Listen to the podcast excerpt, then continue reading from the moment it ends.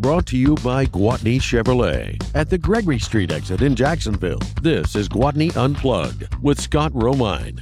Hey, Scott Romine here. Excited to talk to our guest today, Kayla Rundle. She is very, very popular on the internet. She's a social media uh, sensation with thousands of followers on YouTube, Instagram, and like 144,000 followers on TikTok. Unbelievable. How are you, Kayla? I'm great. Thanks for having me on. Oh gosh, of course. And and where did you grow up at?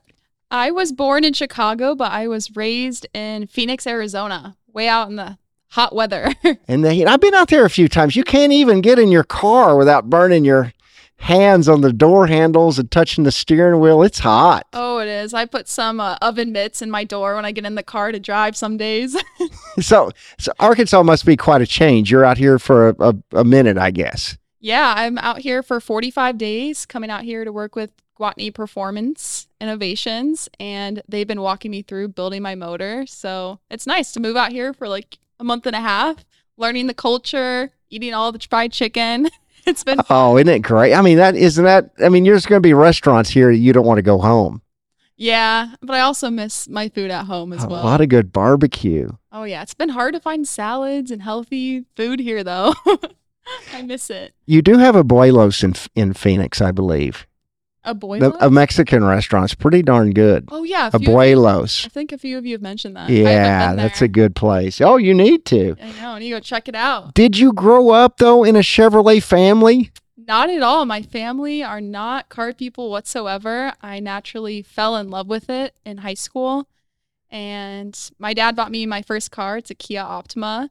Yeah. I fell in love with cleaning it, detailing it, and maybe it was an ego thing in high school, but I wanted my car to be better than everyone else. So I slowly started adding little modifications like Plasti Dip and tint, you know. Oh yeah. Starting little. And then I just watched YouTube videos and started learning the whole world of aftermarket modifications and just wanted to be able to work on my car just in case I ran into an issue as well on the side of the street, being like a female. Um, sometimes it's a Kia. There's a chance that was going to happen. Yeah, like maybe a tire explodes or the motor. Like the 60, motor explodes. Sixty thousand miles. Those things, you know, light up on fire. but do you still have that first car? No, I sold it, and that's how I bought my Camaro. You you realize there will be a day you miss it. Uh, like if I, I could have so. my first truck back, even though it's a Nissan hard body, I'd love to have that first truck just to just to have it. Really, I feel like my first car now in my heart is the Camaro. Is the Camaro? Yeah, I could never get rid of that thing. But did you take any shop classes in high school? I did not. You just just no exposure to it. No exposure. My family actually tried to stop me for a while. I was like, "Hey, Dad, I'm gonna try to change out my brakes," and he was like, "Stop! Don't do that. Like that's the most important part of the car." I'm like, "Well, that means it should be the easiest to work on." well, that's true. Yeah. Now, were you actually changing the rotors and everything, or you just putting brake pads on your car? I did rotors and brake pads. Well, I mean that's not too not complicated, too but you just watch YouTube and go along. What what were some of the early YouTubers that help you learn to do this stuff? Man, even like Chris Fixit and then TJ Hunt, Adam LZ, those are all enthusiast based, you know, car people.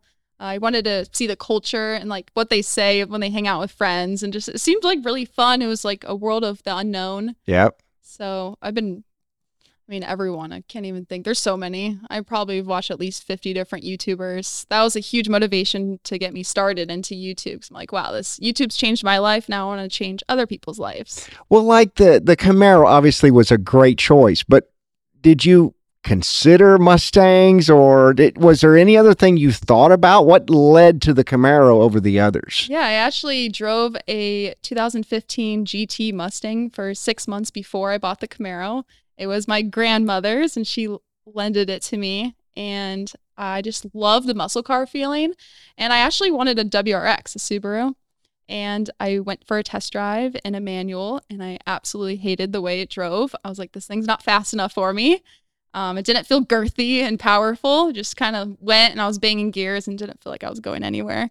So then I test drove the Camaro, and right off the bat, I fell in love with it and I loved it more than the Mustang, even though it was a 2013, which is my Camaro year. Still, and it's cool. Fell in love with it. All my guy friends too were like, "You need an LS," and I'm like, "What's that?" and I would drive in like all these different LS cars and all these other built cars. And LS was my favorite.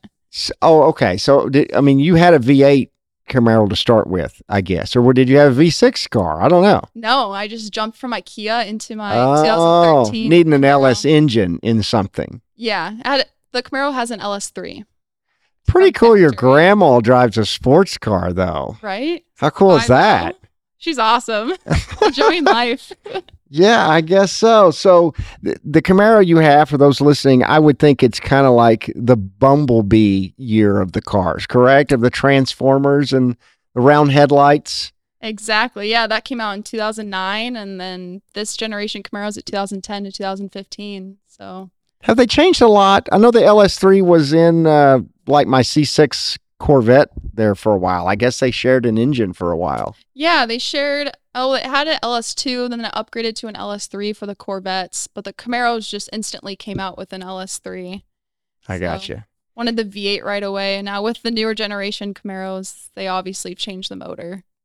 Tell us how 56. like addictive this stuff is. Does it start with some easy, inexpensive mods? What does it start with, and then where does it end up?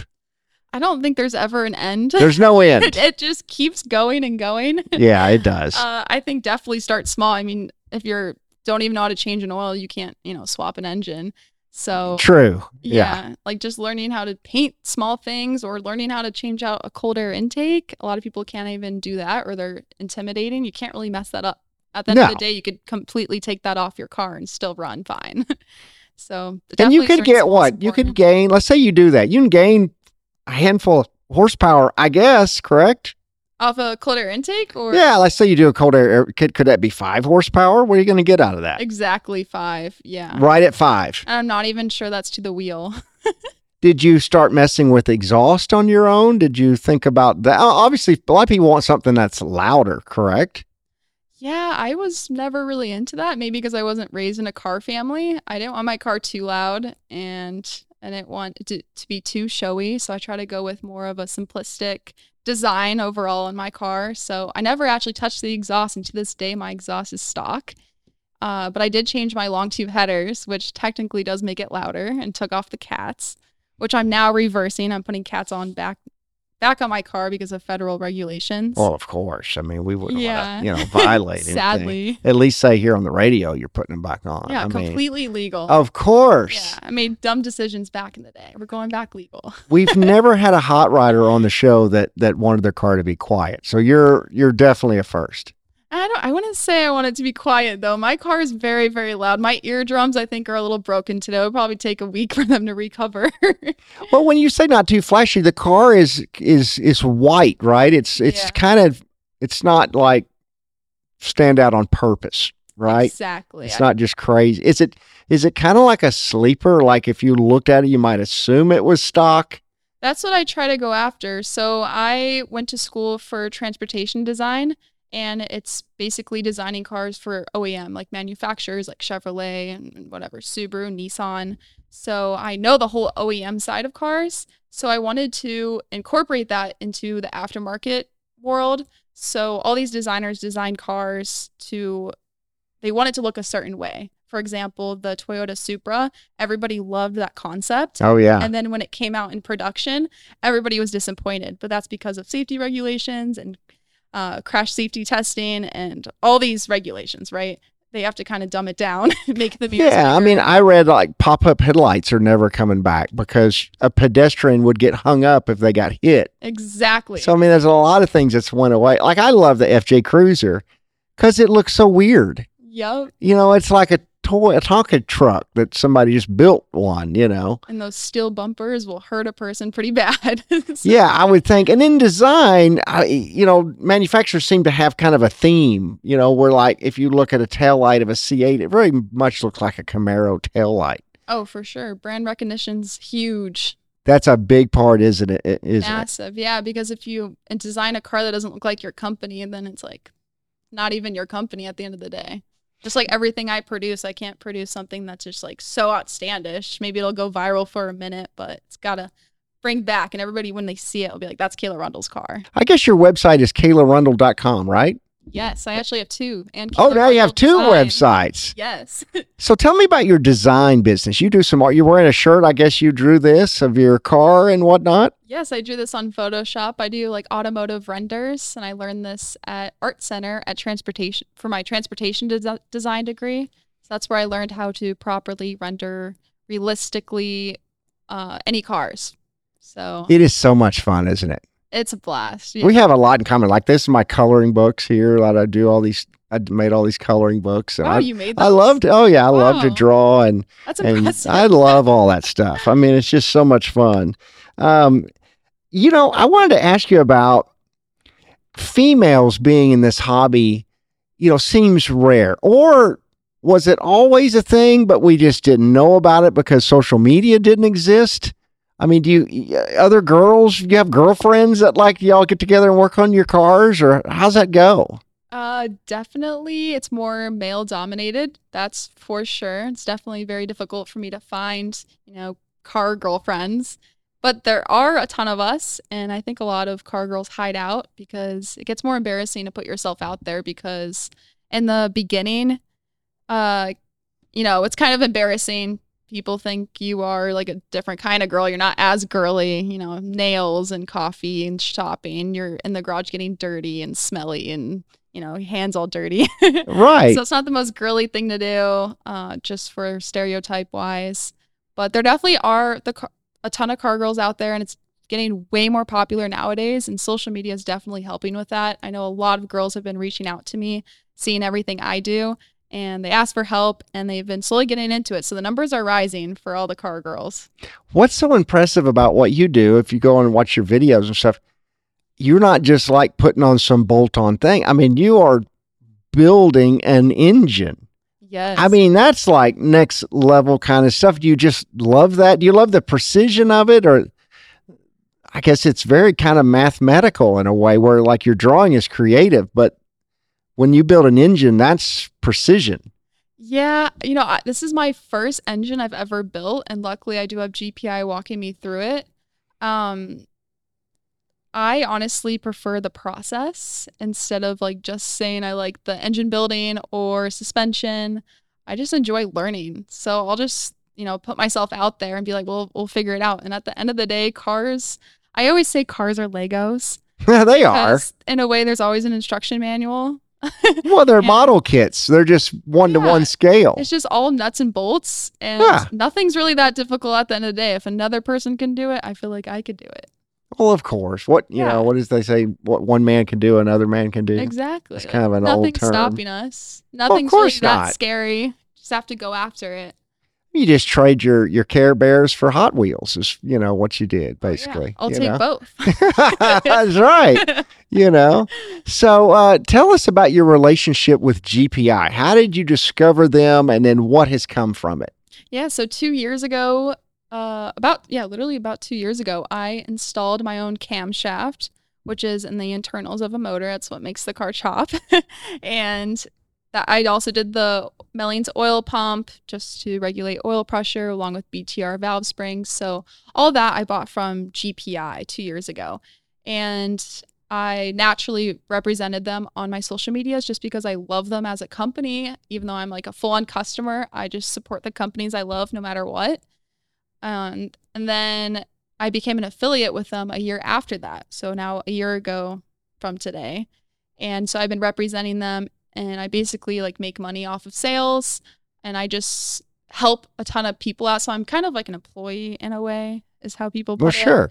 Yeah, and then a month ago, or I guess it's been a month since I've been here, a month and a half ago, I was like, hey, let's start on this project together. Let's build this thing up and let's market the crap out of your company. Well, GPI or Gwatney Performance Innovation is very well known. Um, I'm, my dad got married in Minnesota this past weekend. I was up there, and there were people at the wedding talking about Gwatney Performance. really? And Talk then they figure out, yeah, talk about car. Oh, yeah, they he got married at a shop basically, Okay. And they're at they're like shocked that I like work for Gwatney. You know, it's like we put their parts on all the time. You're like, you're a celebrity. Yeah, I to them, yeah, Yeah. you know. I've been getting people across the world saying, wow, you're working with GPI. And it's amazing talking with Aaron, one of the owners. Yes. He's he thinks I think he feels like it's still small, and I'm like, oh man, people from like Saudi Arabia and Europe are like, oh my gosh, GPI. So I'm very lucky to have this experience and like be with all these professionals walking me through the whole process because, I, as I explained, I kind of know like the ghetto way of doing things, even though it works. There's always like a better way to improve and to make your car more reliable, and I'm trying to go in that direction. So grateful that GPI is walking me through it. I always thought Ryan Stevens is like the real life one of those characters from Fast and the Furious. You know what I mean? Yes. Like he should be in the movies, or they're playing him in the movies with all of his tuning and all. It, it's cool to just hang around down there. Oh my gosh, all the guys are so much fun. They're great. They're very patient and they're loud and we all eat good food, have a good time. They're Hey, awesome. Brian's How was it? Oh yeah, how was it putting your car on the dyno for the first time? Well, we actually put my engine after we built it. We put it on the engine dyno, so that's Okay. without the car, just the engine on the Right. dyno itself. So that's like power to the flywheel. And I was actually filming just like a little vlog. I, we didn't start it yet, and Aaron, of course, turned the engine on right behind me, and I jumped. It scared me. You so left that in the video, right? Yeah, I Of haven't course. posted it yet, but it scared me. So there was no nerves really building up because I wasn't expecting it. Uh, the startup after we installed the fuel system with the engine in the car was definitely intimidating because it doesn't crank over right away. So we had to crank it, you know, five, six times to even get it going, which a lot of customers don't see that side. And there's nothing wrong with it. That's just what happens with new fuel systems. So Just sounds like a Ford. yeah, I mean, that's, that's a great me. way Yeah. to put it. I'm stealing that one. Sound. Tell yeah. me if somebody wants to get into this. Here's the thing. Would you recommend somebody look, have your daily driver, don't go doing this to the car that you got to get to work every day? I mean, you're kind of building a race car, right? I mean, is that the best idea to, to maybe not be modding what you have to rely on? There's definitely a certain level of how much you should and shouldn't do. I didn't. So I just did bolt-ons for my Camaro. So I did like Kooks, long tube headers, and like cold air intake and tune. That was my daily driver every single day. That did great. And I wouldn't ca- put a cam in it and do all the, the whole new motor swap because you never know what's going to happen. No. OEM's best. They spend millions and millions of dollars testing every Yes. single thing they put in all these cars. It's the safest and most reliable option at the end of the day. So now I got my Civic as a daily, and ever since I got my Civic, I've just, you know, going all out building my car. And so I definitely recommend, like, guys, don't go too crazy because your car will probably end up in a shop for a month or two. I've seen a lot of people just sitting at home with no car.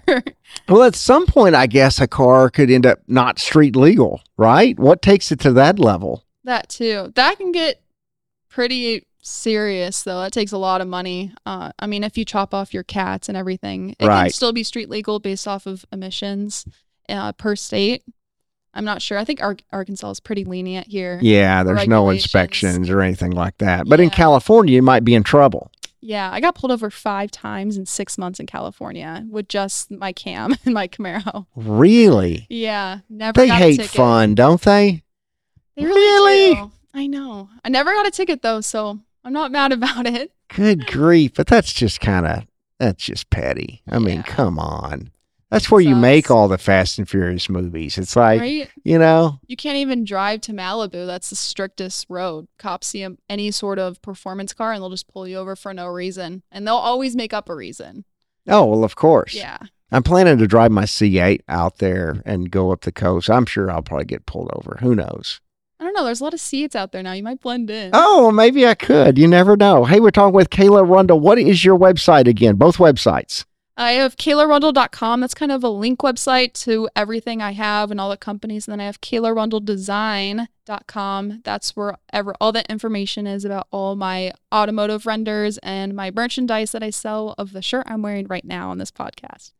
And blinker fluid, some of the best blinker fluid on the market. Yeah, it has sparkles in If it. someone wants to get big on social media, what's the key to growing your platform? I always have one word. I just say I say to stay consistent. So th- th- that probably means don't go silent for a period of time or don't go doing something crazy off topic from what you're known for. Is that right? Exactly. I always say create like a brand and you have to stay exactly towards that niche or niche and you can't steer away from it because then you'll bring in all these, you know, different audiences that don't really make sense. They'll start unfollowing you as soon as you post something new.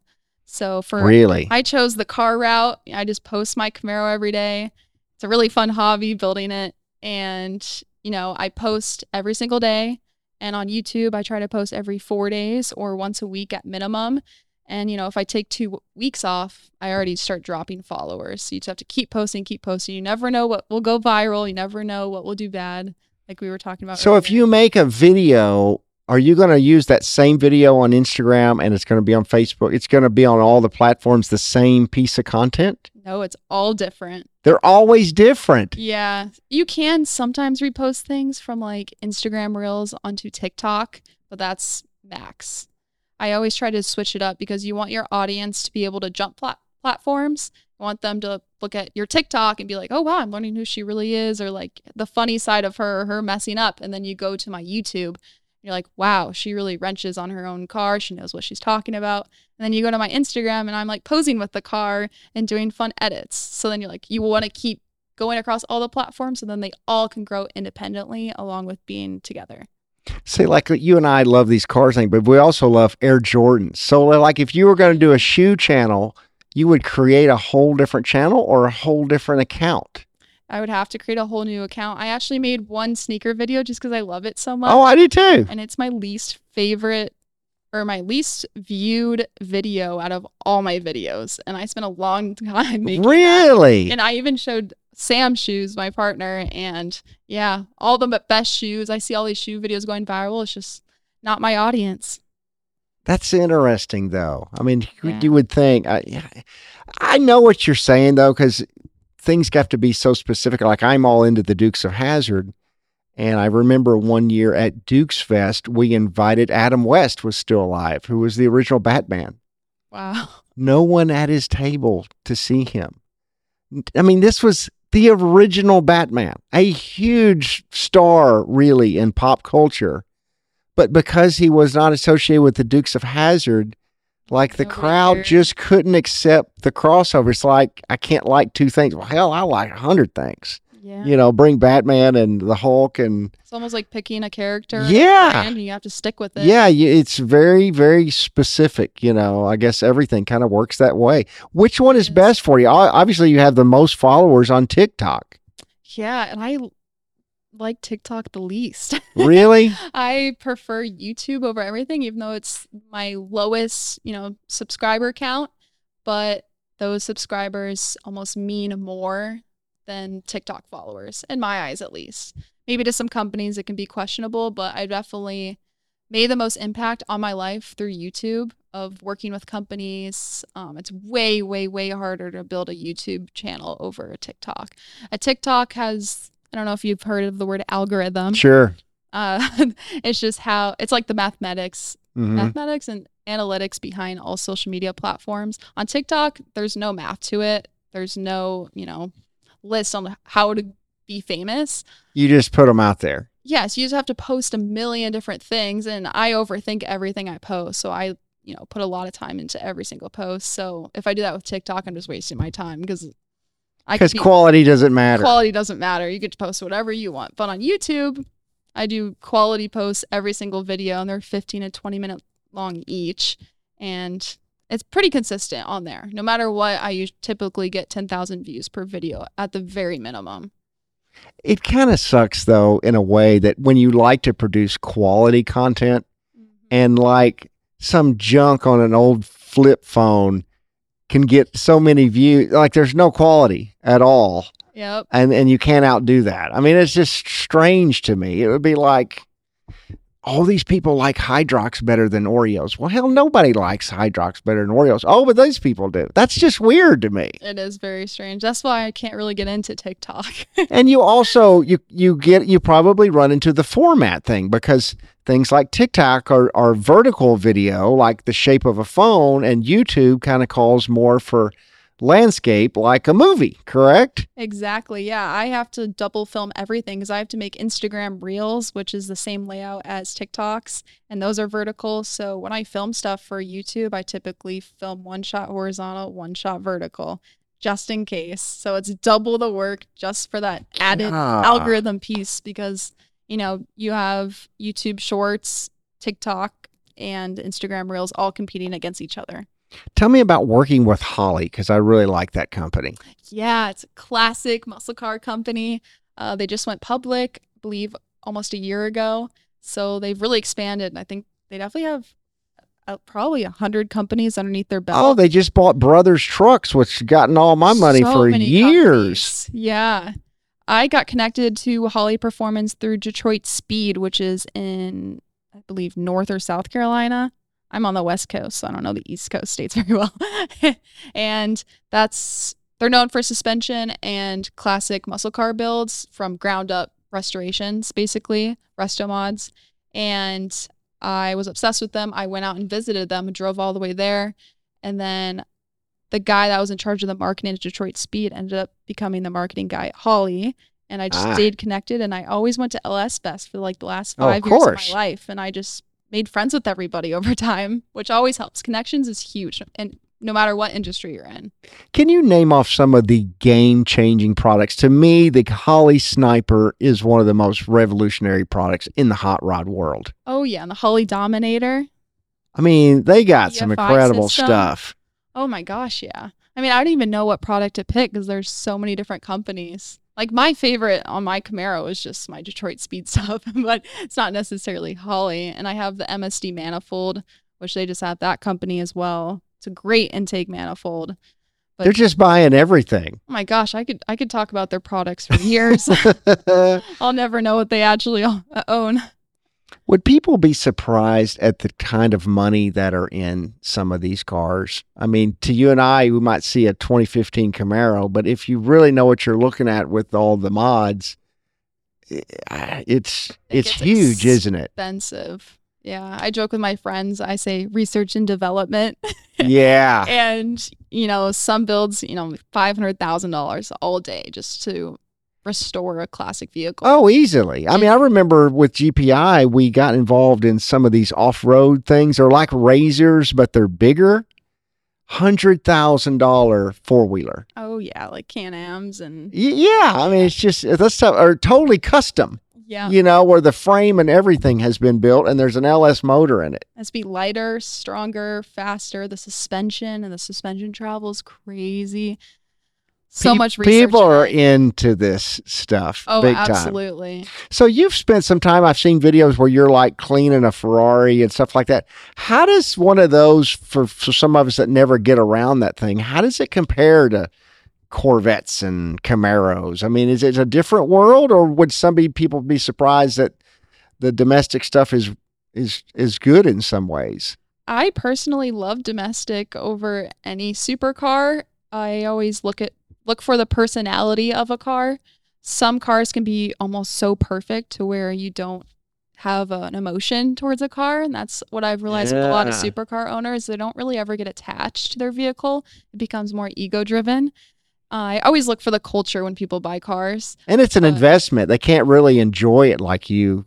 Yeah, it depends how much money they have. Sometimes they can Sometimes they don't care, but putting and get it. miles on them is a thing. You know what I mean? Yeah, absolutely. People don't want to buy a supercar with more than 5,000 miles. Like, Isn't correct? Like it's worn out. yeah, exactly. But then again, that's like with the muscle cars, when you're building cars super insane, they don't last as long. OEM will last the longest. So if you build, you know, a Camaro to be just as capable as a new Ferrari, you can't drive it for that long either. So miles really matter at that point. That's true. Did you name your Camaro? Like these Jeep guys all have the name on the hood. What's the name of the Camaro? Oh, I'm terrible. Her name's Camaro. oh, how original. right? so creative. Would you explain to the audience? Sometimes in your videos, you talk about NA, or a lot of people don't build NA anymore. Explain what that is. Yeah, so NA means naturally aspirated. That is typically a car with no power adders, and power adders are turbos, superchargers, pro chargers. So there's no force power. Even nitrous is a power adder. So naturally aspirated, they also call it all motor. So it's all the power, all to the motor, nothing added to push more power. Uh, it's kind of a flex to build a really, really good naturally aspirated motor because that means all the internals have to be on point, perfect, you know, very high tolerance. It gets kind of scary because it's much easier to push power just by pushing more air. Yeah, but uh, you know, I guess in a way, you're a, fa- a factory engine is typically NA, correct? So you're almost kind of staying stock, the same theory. Yeah, the I have the Camaro SS, so that is an NA motor. Uh, you can get a ZL1, but that's a power adder that has a supercharger on it. Uh, a lot of factory cars nowadays have turbos because that is more fuel efficient, Mhm. uh, better miles per gallon because you have a smaller motor with a power adder on it to just make as much power as an NA motor that pushes more gas. Explain the the differences between most the most common person does not know the difference between a turbocharger and how it will perform and say a supercharger and how it performs. What's the differences or the pros and cons with that? Oh boy, now you're getting into knowledge I hardly know. I'm a naturally aspirated girl at heart. uh, I haven't really dwelled into that world too much, but a supercharger is typically on the top end of your motor. It replaces the intake manifold. Mhm. Uh, if you look at the motor, that's where all the air comes through your cold air intake. And then ProChargers and turbos. Turbos will typically be in the exhaust. It's just like sucking air out of the engine, which in turn pulls more air. And si- similar, I do deal with like ProChargers. They're like offset where like your cold air intake is. So, like a supercharger has power more instantly, correct? Where a turbo has to spin up. It's not like that. Yeah, it depends if you go small or big turbo. Really? Two or one. If you have one big turbo, uh, if you think about it just physics, it just takes a long time to spool up. So it takes time to fill that entire turbo up to then add power. Uh, it's really popular for people to get superchargers because it has more instantaneous power. I've noticed like a lot of Chevy trucks, even full size trucks now, have like a small four cylinder engine, but they put a turbo on it. Yeah, that's what I'm talking about with the miles per gallon saving fuel because it's a smaller motor. You don't need as much gas, but then you just make as much power. So when you hear about these people doing stuff like NOS, when you get into that world, have you now effectively shortened the life of your engine guaranteed? Yeah. Yeah, I mean, you really have. I mean, now you know I'm not getting 300,000 miles out of this thing. Nitrous is really scary. I don't I don't know if I'll ever go there. I might do it just for a video, maybe if I know I'm gonna replace my motor, but that's very, very scary. While I was at while I was here in Arkansas with GPI, they always talked about how their favorite customers are nitrous owners. Because there's going to be another engine at some they'll, point. they'll be back probably a few times a year with issues with their motor. it's like getting into steroids or something. Yeah, I mean we call it the poor man's turbo is nitrous. You just put that on there. It looks like a little scuba tank. I think they even have an energy drink that looks like NOS now Yeah, or something, don't they? NOS. Yeah, it's actually pretty good. That's that's kind of smart marketing, isn't it? Very smart. And they're always at car shows too, handing out free NOS energy drinks. Well, of course they are. Oh yeah. So tell me about. Uh, there's got to be car movies that you love. What's some of your favorites? Ooh. I might sound kind of lame, but I like Fast and Furious. Oh, sure. All of those. I'm trying to think of car movies. Oh, there's a lot. I mean, there's the Dukes of Hazzard. There's uh, Knight Rider. Knight Rider's cool. Yeah, it's a pretty cool car. Yeah, I'm not a huge uh, TV show or movie girl. I'm always just always doing something. You're always building something. outside. Yeah, I'll have something you know rolling in the background, but prefer like car edits and like YouTube videos and It takes a lot of time just to make your own videos. oh yeah. I'll be sometimes filming a video for three, four days on end, working on my car, and then it takes another day or two to fully edit it, if not longer. So to make a video a week If you think about it, that's like a seven day process. That's nonstop. Here's a loaded question. Do you really think people like you are we really ever going to give up these loud, cool cars for these electric cars? Do you ever see the whole performance world going, oh man, I want to get the bigger battery? That sounds exciting. I mean, the Tesla owners are already doing that. Yeah, but it just sounds freaking boring. It is, yeah. Speed gets to a limit to where our human bodies can't even uh, physically deal with it.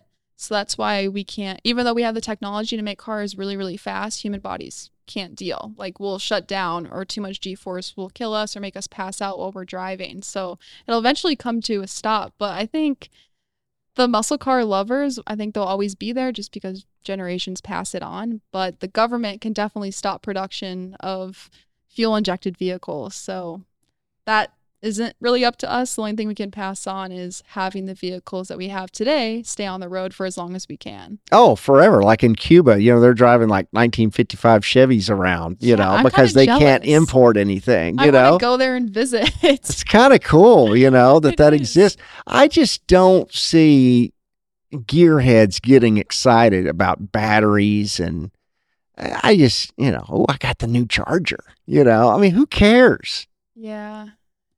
It seems lame. I don't. Yeah, I'm not really into that stuff. I get it if you're just want a car to drive around, and I guess it's cool to gap all the muscle cars because you have a battery. But the raw enthusiast that can build an engine and understand how it all works is, at the end of the day, super impressive over any of that stuff to me. I kind of think it's the next version of when, when I was a kid in 85, Coca Cola changed the formula to Coca Cola. And they had thought they had made the world new and better, and everybody was going to be excited. Six months later, oh, the original Coca Cola is back.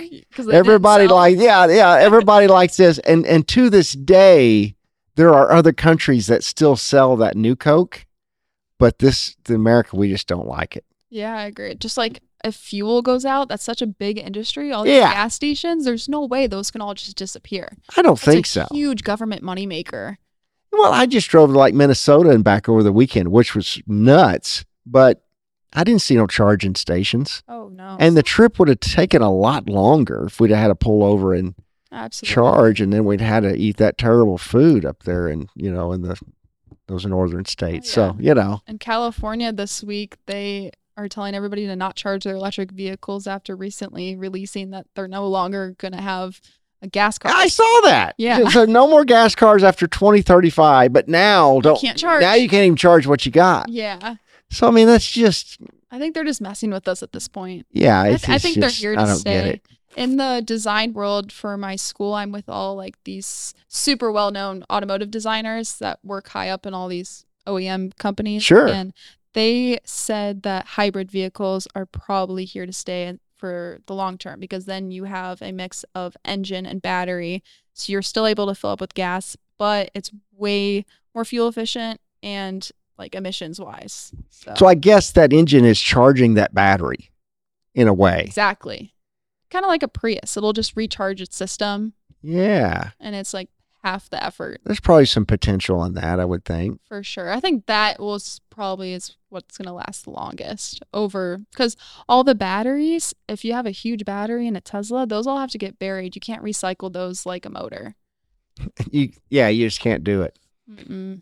When your video started, you did a lot more like detail, detailing cars. You're are you still into that part? You just don't focus on that as much? I love detailing. As a kid, I would clean my kitchen for my parents for fun. Like when I was like seven years old. so when I got my Kia, I got into detailing, watching all those videos that slowly rolled into, you know, working on my car. And I actually met Sam, and he's a professional detailer.